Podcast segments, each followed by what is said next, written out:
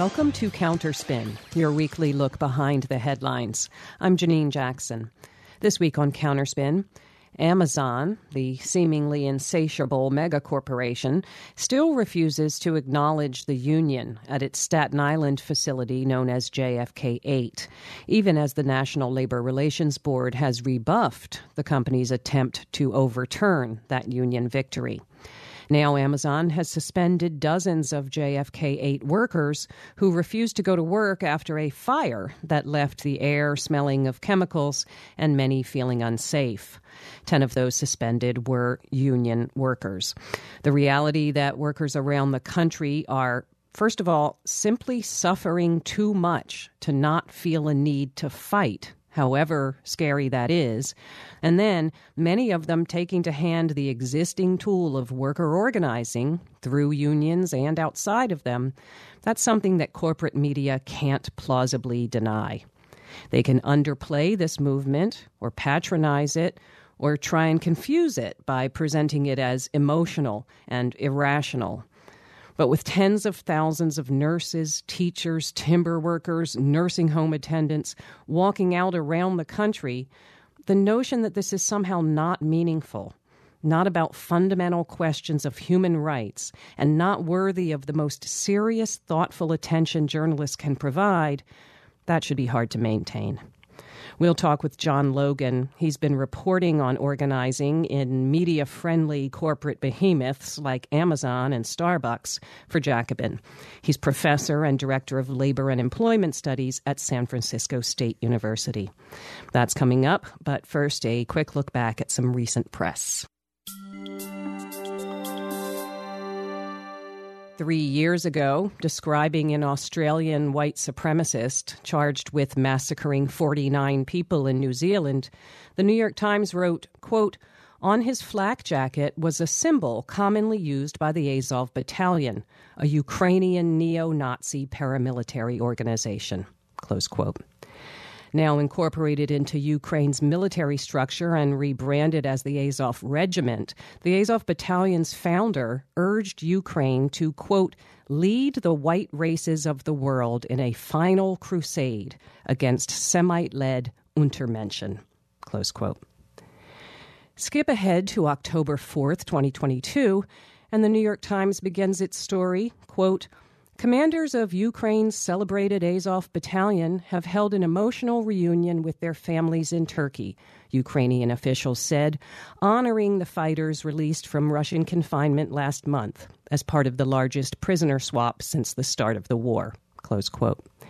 Nary a hint in this piece, which includes a photo of a joyful commander hugging his wife, of the ugly far right politics of this unit. From neo Nazis to celebrated honorees, what a difference a war makes. You're listening to Counterspin, brought to you each week by the Media Watch Group FAIR.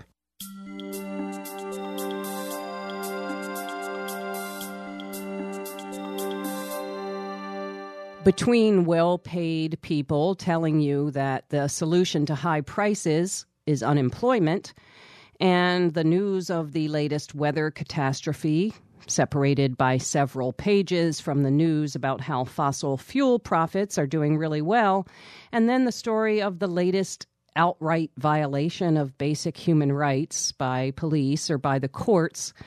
It is very meaningful to see news about how another group of Starbucks baristas or of Amazon warehouse workers has got together and decided to fight for better working conditions and dignity for themselves, and to encourage, by extension, all who witness their example. Worker organizing, inside or outside of unions, is the counter narrative and the counter reality to the corporate control and co optation we see everywhere around us. It matters very much how these efforts are portrayed in the press. Joining us now to talk about that is John Logan. He's professor and director of labor and employment studies at San Francisco State University, and he's been writing about organizing within the corporate world for Jacobin. He joins us now by phone. Welcome to Counterspin, John Logan. Hi, very glad to be on. Thank you for inviting me. Listeners probably know that organizing has been happening, but we hear maybe less about the lengths or depth, we might say, that super powerful, successful company owners are going to to resist uh, workers getting together to represent themselves. Well, meanwhile, we do see publicity for those companies all day and all night, you know, in ads and social media promotions and supposedly earned news by outlets that present a secret menu or a hidden deal as a news event.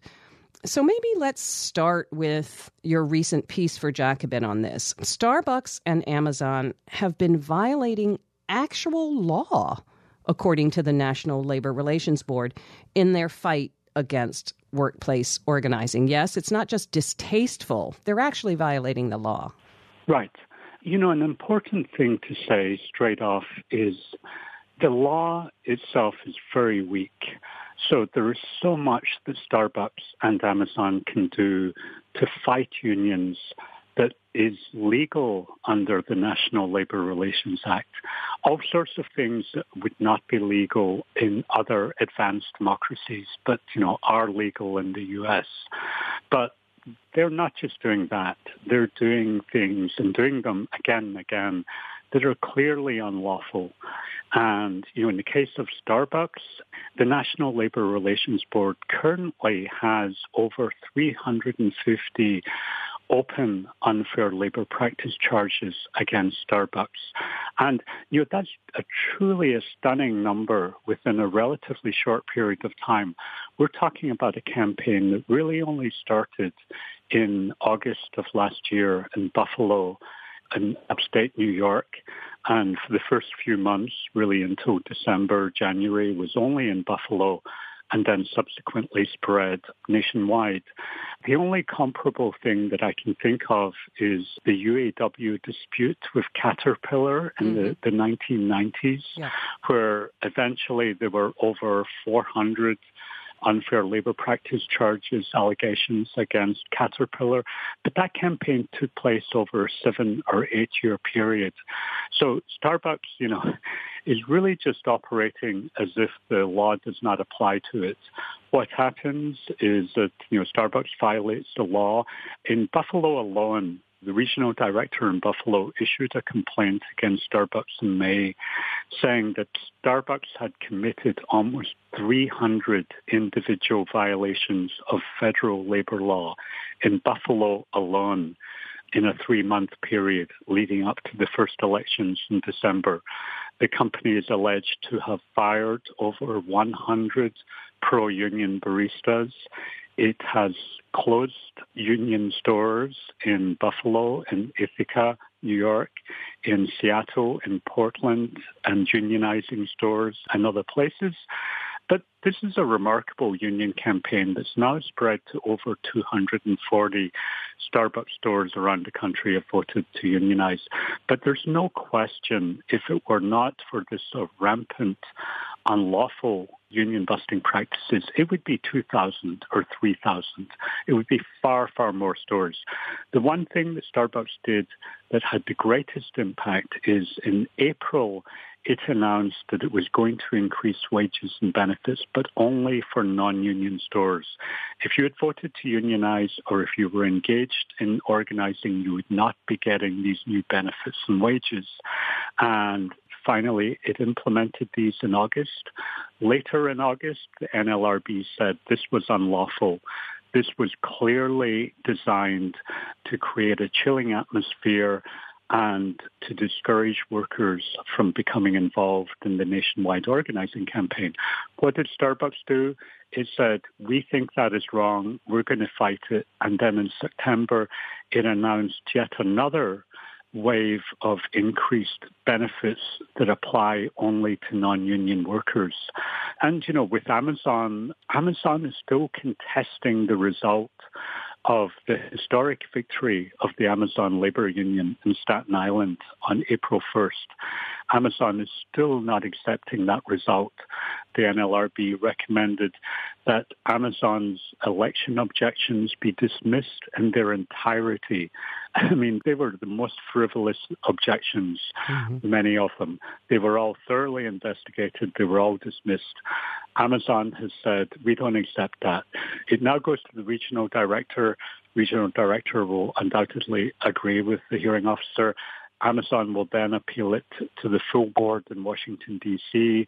Because it's objections and not a complaint, they can't appeal to the federal courts immediately, but they can simply refuse to bargain on the basis of they don't accept the election result, then the union has to make a complaint. The NLRB would come out with a bargaining order.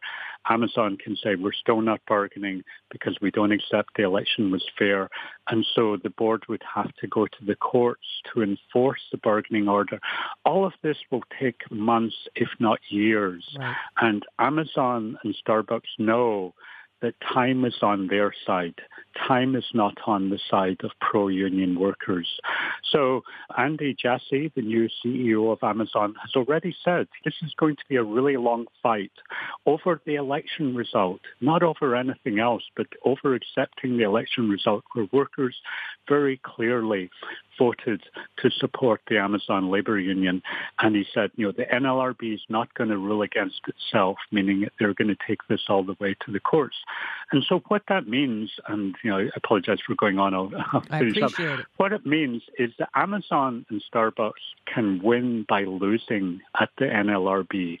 I mean, simply because of their resources, because of their determination to fight to the death, because of their uh, ability to appeal and delay at every stage, even if every decision goes against them, which almost certainly it will, they can still undermine these union campaigns simply by using months and months and years of delay. Well, it's exactly as you've reported. Momentum is an important yep. force uh, for yep. folks who are doing any kind of social activism, organizing, momentum, feeling that you've got the wind at your back. And so these deep pockets, this is where yep. that money comes in to just delay and delay and delay. And there's an expression that we hear uh, from corporations sometimes or their lobbyists that they talk about skating where the puck's going to be. In other words, the law is not on their side and they know it but they are confident in their ability to either draw it out long enough or to actually get their legislative, you know, arms at work in bending the law.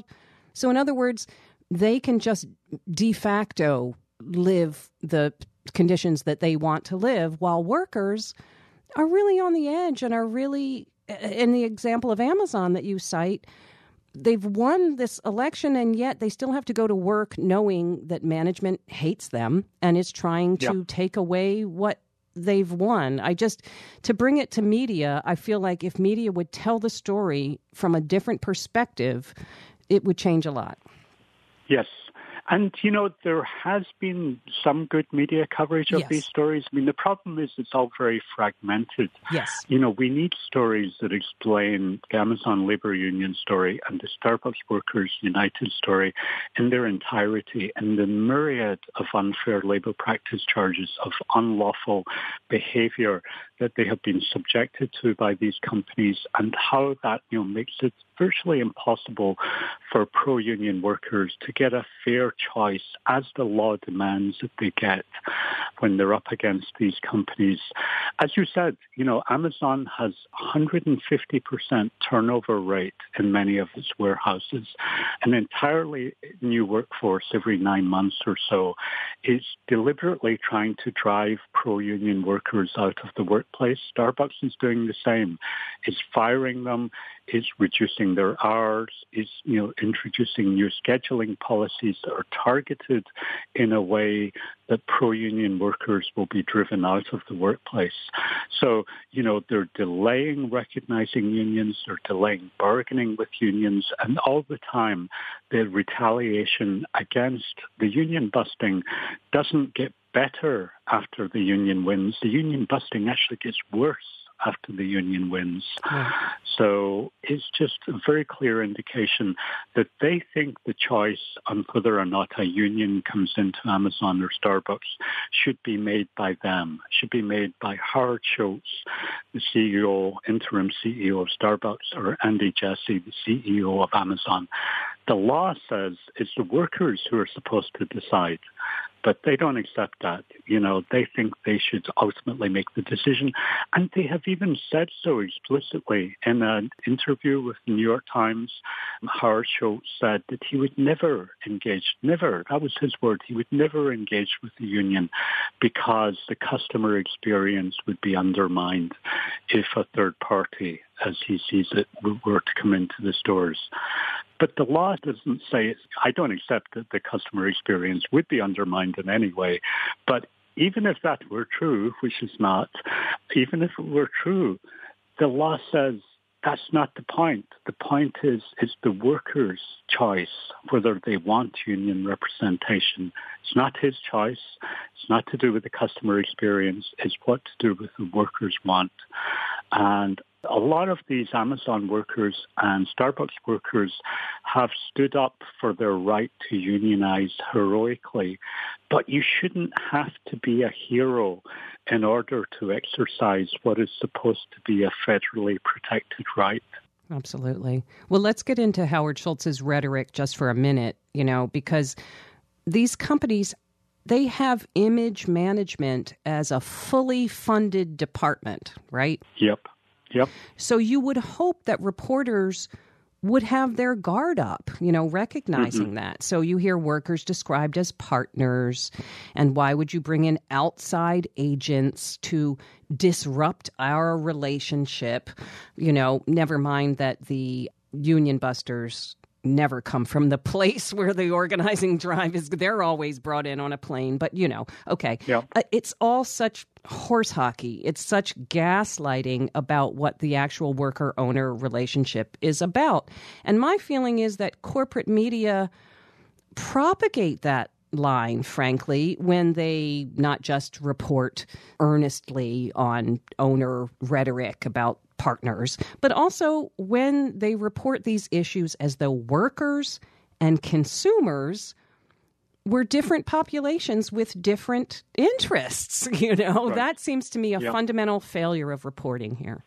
Yeah, no, I totally agree. And, you know, and if you look at Starbucks, Starbucks is, is spending tens of millions of dollars in this anti-union campaign, is using the country's largest, and in fact, the world's largest so-called union avoidance law firm, Littler Mendelson, you know, scores of littler attorneys all over the country, you know, trying to undermine workers' right to choose a union. It's also using the world's largest PR firm, Edelman, to help with its anti-union messaging. And as you say, you know, to talk about these unions as third parties, I mean, of course, we know, you know, that's never true. It's, it's just always the line anti-union corporations have used.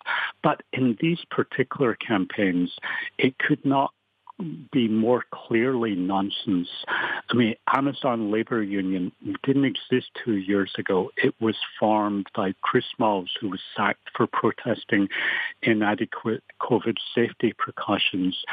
The lead organizers were all Amazon workers inside the JFK 8 Staten Island facility. The workers are the union in a very, very real sense. The union is not an outside party. Same thing with Starbucks Workers United. The reason that union, which is affiliated with an established union, Workers United, but the only reason it's had such incredible success is because of the dynamism of its sort of intrepid worker organizers, Starbucks workers who are organizing their own stores all across the country. And so, you know, you could not have clearer cases where you have these multi-billion dollar corporations spending tens of millions of dollars on trying to prevent workers from exercising what's supposed to be a federally protected right Whereas on the other side, you have workers inside warehouses, inside coffee shops, talking to each other and talking about the benefits of having an independent voice and how that's necessary to get respect and dignity at work. But as you said, to have any stories in which you give Starbucks and Amazon any kind of credibility in their anti-union statements in these cases is just truly ridiculous because we know what's happening here. We know that these are grassroots organizing campaigns, workers who earn 15, 17, 18 dollars an hour, maybe at Amazon, against multi-billion dollar corporations who will spend whatever is necessary and who have unbelievable expertise, sophistication, and a total disregard for the law. They will do anything they can. If they can break the union legally, they would probably do so. But they don't care. Their only objective is to keep the union out. And so if it takes committing, in the case of Starbucks, hundreds and hundreds of violations of federal labor law the penalties for doing so are absolutely meaningless. So they will do that. That is so clearly the case with these campaigns. And yet, in the face of that, and that's where I want to go to, because it seems to me that just more and more people are just not falling for that bluff. Yes. I wish media would take seriously this kind of nice job you got there. Shame if anything were to happen to it. But in the face of that, and in the face of the news coverage that says, Amazon, for example, is a genius company. You know, that's capitalism doing what it should. And that separated, as you call out, separated from a story that they might also do about, you know, how Amazon workers have to pee in a jar, you know, but it's still a yeah. separate story yeah. from isn't Amazon a fantastic example of what we want from companies? Nevertheless, Support for labor unions is growing. Yep. Union election yep. petitions are growing. Strikes are growing. Yep. People are ceasing to fall for it. So let's maybe yes. end with that, just like it's happening anyway, and then maybe your thoughts about how journalism could help rather than hinder. Well, you know, we don't even need journalism that's cheerleading for the unions. We yeah. just need journalism that explains what happens, you know, the incredible pressures that American workers are subjected to when they try to exercise their legal right to form a union at companies like Starbucks and like Amazon. And, you know, the entire labor movement does owe a great debt of gratitude to these workers involved in these two campaigns. Yes. Because as you said, it has spread, you know, to Trader Joe's, to REI, to Apple retail stores, to Chipotle, to other places, to Home Depot, we heard most recently. But what it does is it gives people an education in how our labor laws don't work. More people are engaged with the issues and has been true for decades. As you said in the most recent Gallup poll on this, 71% of the American public approve of unions, even higher numbers amongst young workers. And that despite the organizational weakness of unions, you know, despite the fact that unions only represent 6.1% in the private sector, the last time unions had that level of public approval was 1965, but unions represented almost 30% of the workforce back then. And so, you know, we see it very clearly amongst young workers. Overwhelmingly, young workers approve of unions, but they have really, really low rates of union membership. And that's because young workers work overwhelmingly in what I would call young workplaces, places like Starbucks, places like REI, places like Trader Joe's. And those workplaces are overwhelmingly non-union. And because of the weak laws, and particularly because of the incredibly strong employer corporate opposition, it's very difficult for them to form unions in those workplaces. But you, as you said, despite that, we now have a wave of organizing throughout the country. People are taking inspiration from the union victories at Amazon and at Starbucks. They're thinking we should do that in our own workplace. We don't just have to quit. We can stick around and organize and try to win respect and dignity at work. And so a lot of these campaigns will not be successful because they're all David versus Goliath stories. There's another Amazon labor union election in Albany next week. I'm hopeful, but we don't know what the outcome will be. But it would be a remarkable win again if they were to win in Albany. But despite that, you know, something historic is changing.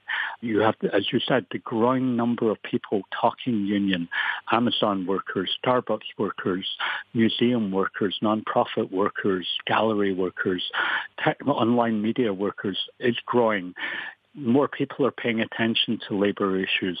Something has changed as a result of the pandemic. We don't know what the legacy of these particular campaigns is going to be, but I think there's very good reason to believe that the labor movement as a process, you know, process by which people get together collectively to win dignity and respect at the workplace, these movements at Starbucks and Amazon has shown there's still a great deal of life left in that process. All right, we're going to end on that note. We've been speaking with John Logan. He's professor and director of labor and employment studies at San Francisco State University. You can find his work on 21st century organizing at jacobin.org. John Logan, thank you so much for joining us this week on Counterspin. Thank you for having me on. It was a pleasure.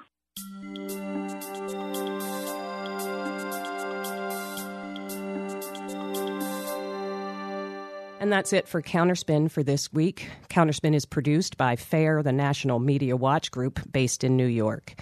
If you'd like more information about FAIR, you can check out our website, fair.org. That's also a place to find previous Counterspin shows and transcripts or to sign up for our Action Alert Network. The show is engineered by Alex Noyes. I'm Janine Jackson. Thanks for listening to Counterspin.